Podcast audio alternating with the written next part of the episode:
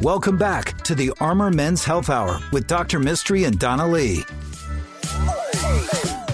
Welcome back to the Armor Men's Health Hour. I'm Dr. Mistry, your host, here with Donna Lee. Hello. You know, you are a board certified urologist, but I am a board certified sidekick.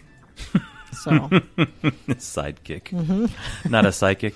no, not psychic. I don't even know what I you're would gonna say love next. to be don't know. psychic. And a- I'd love to be a psychic sidekick. That would be meaningful for this radio show. That would be a psychic sidekick.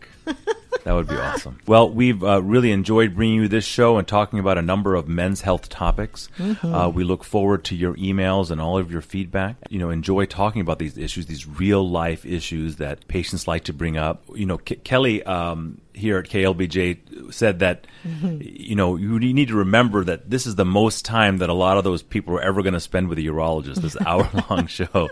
And it really, it really meant true. something to me, this idea that the kinds of advice that I get to give you here on the radio, it's exactly what you're going to hear from my mouth when you come here, uh, you know, to our practice as a patient. And so being able to get that extended conversation, that extended time, uh, I think is really valuable. Uh, and so we really enjoy your questions and they really do help a lot of other patients. Absolutely. And people always ask why we're doing the show. Like my friends will say, Are y'all needing more patients? And I'm like, No. Dr. Mistry's pretty busy. Well, of course, we have room for pa- new patients. We're taking new patients. But as busy as you are, I kind of go, Uh oh. it's really busier. it's really an opportunity To to. Mm-hmm. do what I think is, is take a little bit more time and talk about the nuances of what we do in Mm-hmm. medicine because it's so easy to just feel like I, I- see urologists that will see 40 patients in an afternoon and if you just divide up that into into how much you're spending time five three, five, seven minutes. On what planet are you able to provide the in-depth kind of transference of knowledge that we're just so excited about doing? Now it is busy days, and you know patients have to wait for me sometimes, and I'm not always the most punctual. I'll, I'll admit all those things, but I do love spending that time with patients and giving them the, the full breadth of, of whatever education that I can. The radio show also allows me to do that um, as well, so that that's why we do it. Right. And you're so pleasant and engaging in the room. We had a patient who was kind of upset. I, I have to admit, I squeezed the patient in. I let the patient know like four times, I'm squeezing you in. There will be a wait. I'm so sorry. So he and his wife were here. They waited a long time and I went in like twice. I gave him a t-shirt. Like I did everything I could and he was not happy. And I said,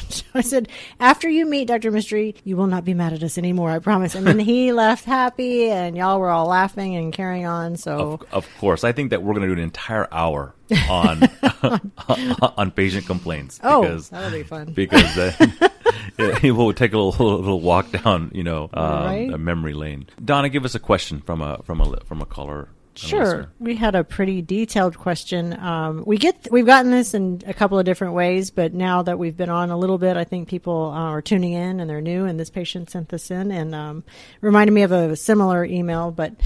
Um, this patient sent in, I was on testosterone a few years ago and his level was 100. He felt great, lost weight, sex drive was amazing, no ED. He even started working out. Here's the sad part. He said his new urologist refer- refuses to put him on testosterone again because now his level is at 300. He has polyuria and an enlarged prostate. Uh, this urologist did a saturation biopsy, which was negative. So he said, now I've gained 45 pounds. I have no energy, no sex drive, and erectile dysfunction, and I'm miserable. What do you suggest, Dr. Mistry? Well, that's a that, that, that's a great question and really hits at the heart of one of the conundrums with testosterone replacement therapy, which is when do you stop? When do you decide whether or not a patient you know deserves treatment? And then even deeper is are we sure that all of your symptoms are due to low testosterone. So in our clinic, our philosophy here has been one of generally speaking, if you if you're hitting all the main tenets of what we think a low testosterone patient is going to feel like, mm-hmm. then putting you on testosterone, raising your level to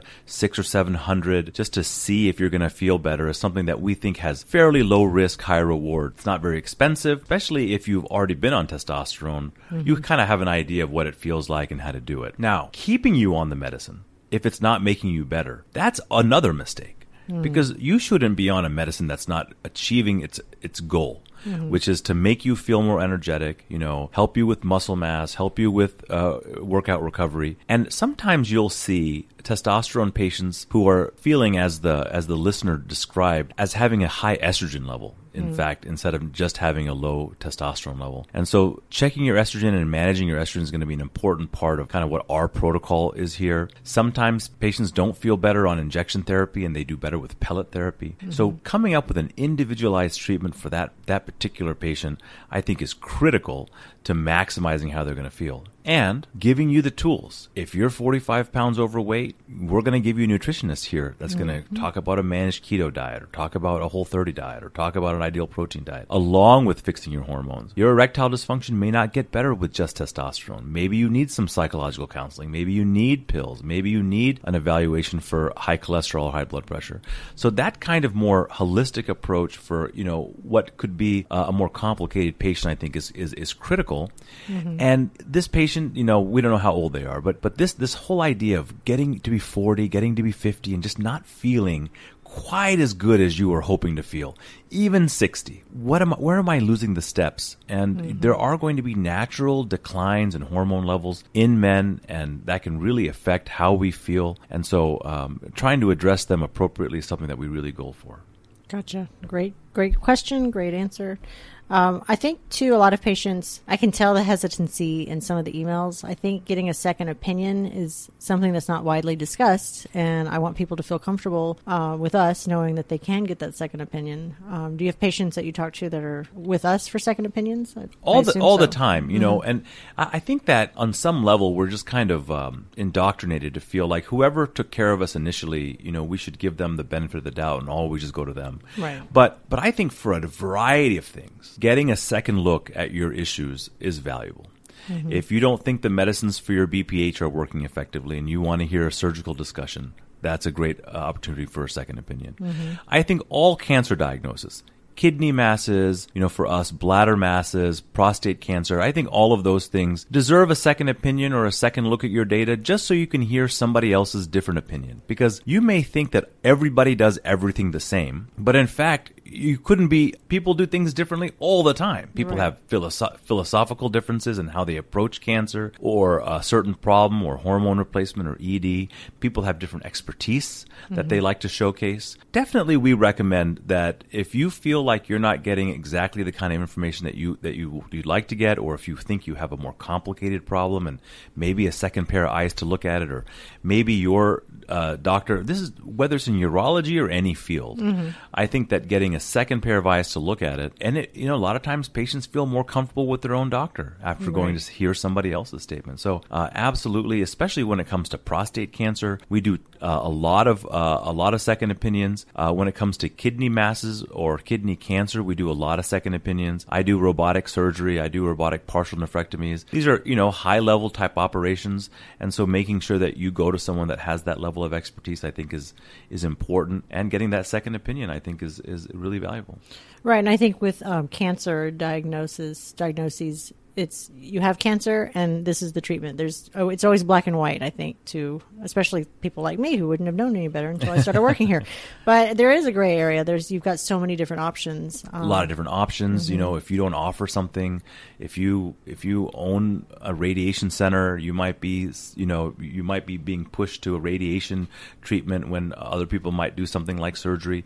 Physicians are human beings; they come with some biases, and so you to get the best level of treatment for yourself, I think need to understand that there might be a bias, and the best way to overcome that is to you know hear a couple of different opinions. Right. Well, we've just had some some great feedback, great questions. Donna, we really look forward to uh, giving this show together every Sunday here on KLBJ. Why don't you tell people how to get a hold of us? You can give us a call uh, during the week, 512-238-0762. Visit our website, armormenshealth.com, and you can send us all of your emails and we'll talk about them anonymously on air during our radio show. Our email address is armormenshealth at gmail.com. That's armormenshealth at gmail.com. We'll respond to all of them. Uh, if you have any ideas for future segments, uh, you can certainly shoot us uh, an email. But I think all the questions we're getting, they're just so informative and so engaging. So thank you all so much for taking the time. Um, and then we have four locations. So Round Rock, North Austin, South Austin, and Dripping Springs is where we're located. But give us a call and we'll be happy to help. And we'll see you next Sunday. That's right. Take care. Goodbye, everybody. Enjoy our music.